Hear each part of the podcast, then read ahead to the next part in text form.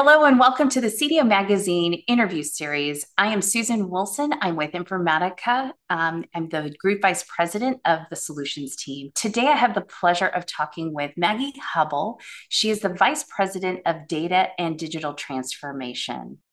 Thank you so much, Maggie, for joining us today. Absolutely. Another topic that just continues to come up over and over again is building in a data culture and also uh, data literacy. And I know that we were also in a, a, panel session earlier. We we talked about you know maybe it's not literacy, it's fluency, data fluency.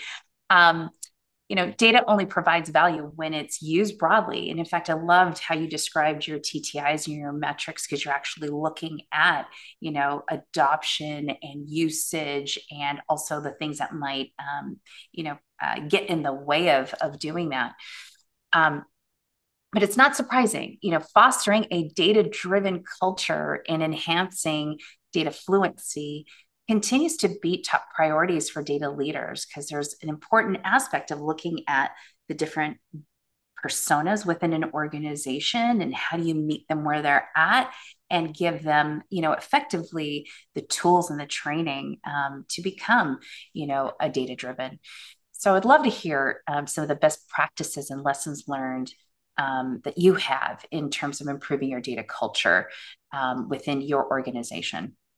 Yeah, I think um, it's there's a lot of different ways to go about it, right? And honestly, it's not um, a very simple, straightforward answer. You've got to test and try, depending on um, the the culture that you're that you're in um, and the approachability of of individuals and things of that nature. But ultimately, um, I'm a huge believer in building a curriculum right so i do have an education background and i'm big on you know building a curriculum for training a welcoming curriculum um, training in anywhere from data science to analytics development tools and um, being incredibly inclusive right around the data platform and and and very welcoming um, having discussion forums, right? Um, what I used to do is is like lunch and learns. You know, yeah. bring your lunch, go off camera, and then you can learn, learn something new, learn what we're focusing on, right? So we'll bring something to the table to to to share with a, a broader uh, group of individuals, um, and then from that there there becomes this again discussion forum and say oh if it if if that's working in the manufacturing space maybe we should test and try it over you know in this space. And it's all about driving that awareness um, and making data less scary Yes. right?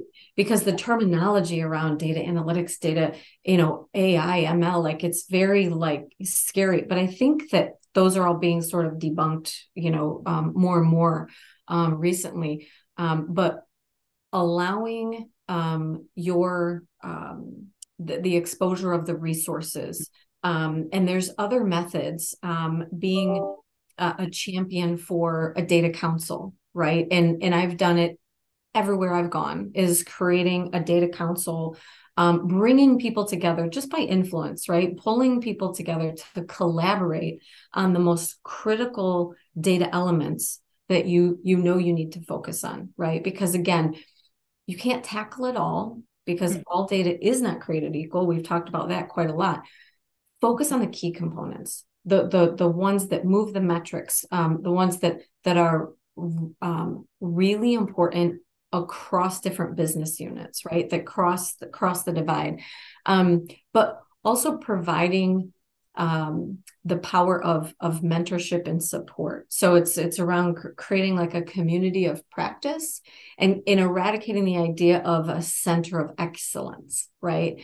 Um, really, just again, I can't say it enough. Just bringing folks to the table and driving the education and the openness, and then before before you know it you will have people who are then raising their hand to either join your team or upskill to become more self-service mm-hmm. right to say okay you don't need to do this for me anymore i want to right mm-hmm. so then you get people coming to the table to um, to actually participate right um, so that's that's sort of where I've seen success over time.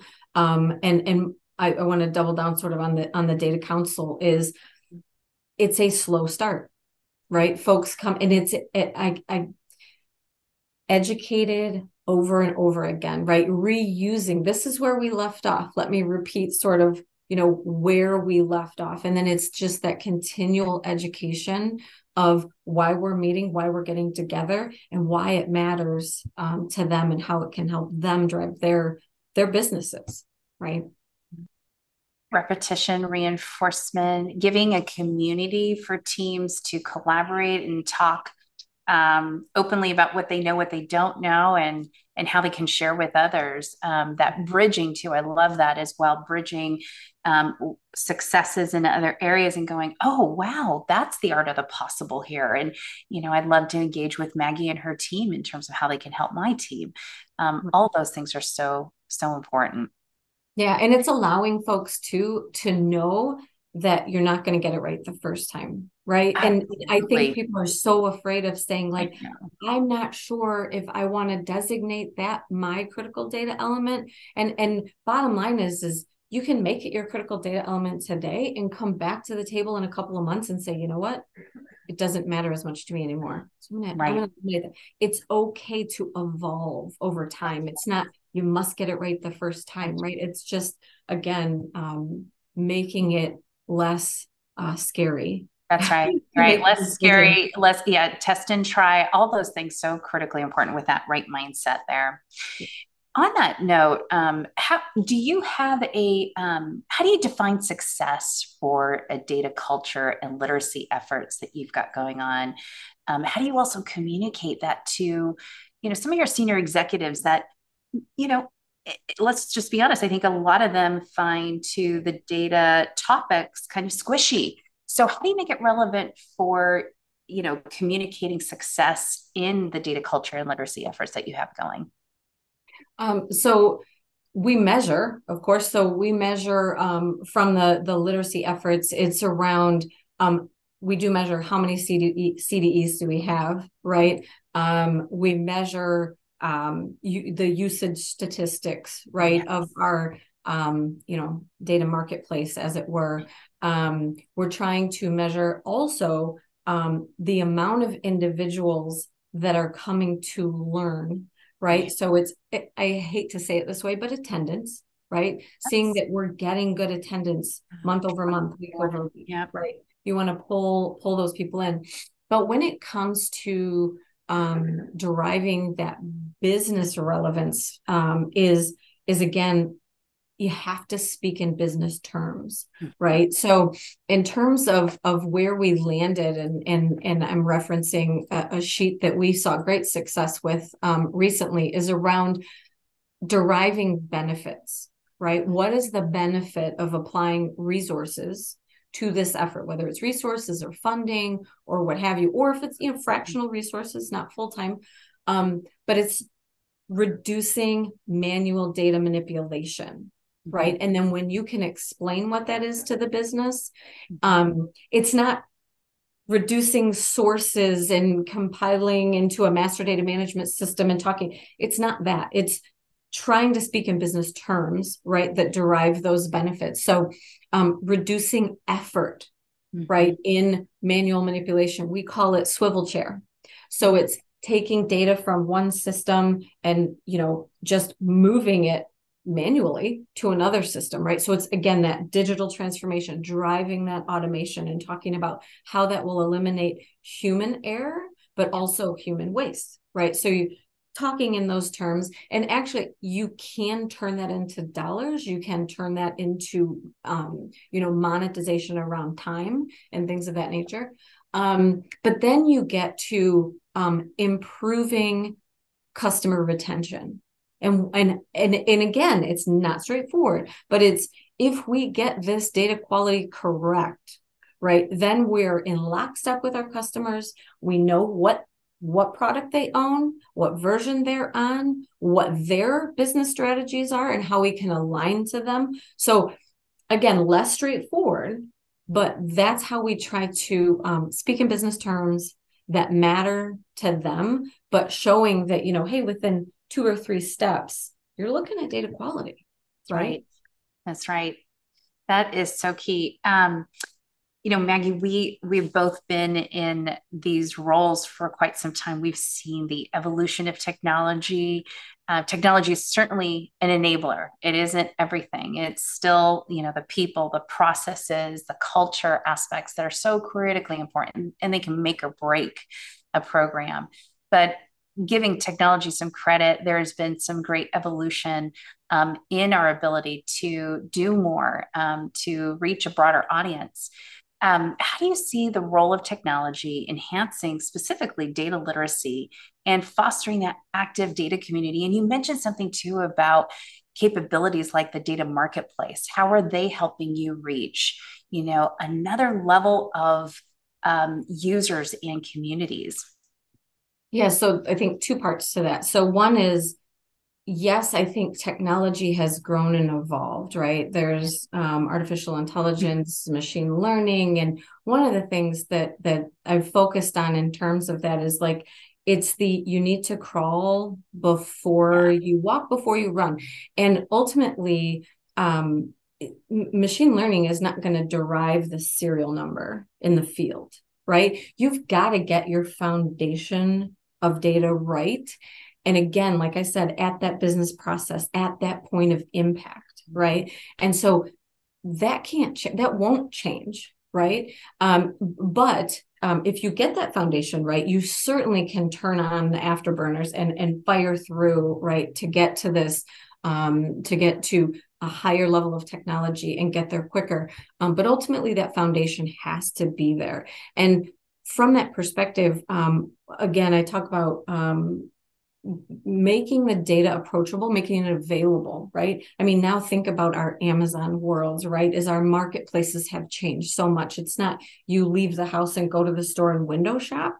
Is you in a couple of clicks, right? You can get what you need um, from the Amazon marketplace because because that's what it is. So how can we take that trend and apply it to data? Right. And so not only are we building um, you know a data catalog with some lineage and things like that in terms of um, atomic data.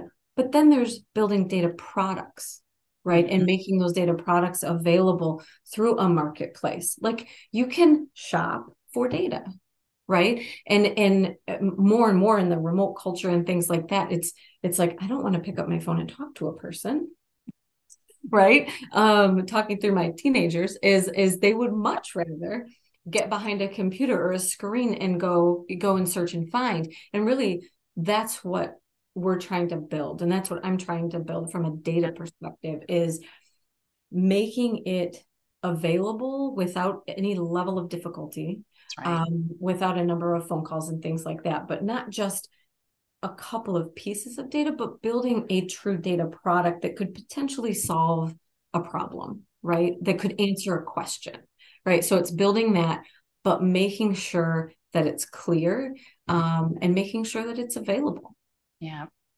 I agree with you. We're um, in in the data marketplace that we've got. Um, the other thing that you mentioned is about community. So you've got to imagine that data product. It's just like when you're reading the product label, you know, on your cereal box, you know, where did these, what are in the ingredients? Where was this manufactured? You oh. know, who are all the parties involved in it? There's content mm-hmm. information, but the people aspects of the data product are also the surprising element because while they didn't want to call, but they love to collaborate, especially when they see people who not only leverage this data on that usage statistics, but um, hey, what are you using this data for? What are the mm-hmm. insights that you gleaned from it?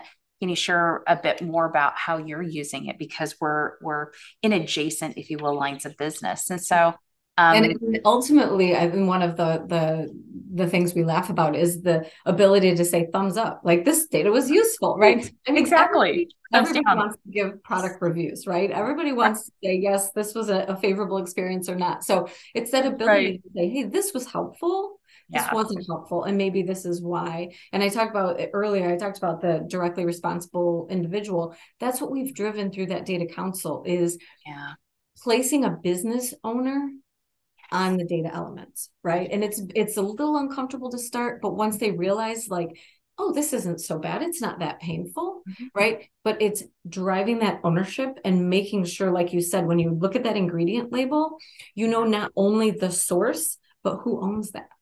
Right? right? And I think that drives um it drives speed, right? It does. Um, really helpful. It does. It drives speed. I think there's also an element to those data owners. While it might be a little scary at first, they get proud. Um, some of them are yes. actually proud of the work that they do, and they're no longer the unsung heroes around data. They're out there and they're collaborating, and they find, wow, this wasn't so. Because there's that element of, uh, I don't know if I want to share this data, or I don't know if I want to, you know, elect to put myself out there. But once they do that, they open up a whole other window of collaboration and innovation, quite frankly. So yeah yeah, absolutely. Maggie, I could go on for another three hours with you because there's so many topics. Um, you've got such an incredible background, and I've been a major admirer of your your career history and you just as a person too. You're just a pleasure to speak to. Um, I want to thank you on behalf of CDO Magazine and also Informatica for joining me today and sharing your valuable insights and experiences. I know that so many listening today have learned and are taking away some incredible things that they can apply to their program. Um, and for those of you who are listening, please visit cdomagazine.tech for additional interviews. And thank you so much for listening in. Thanks, Maggie. Um, thank you. Appreciate you, Susan. Thank you.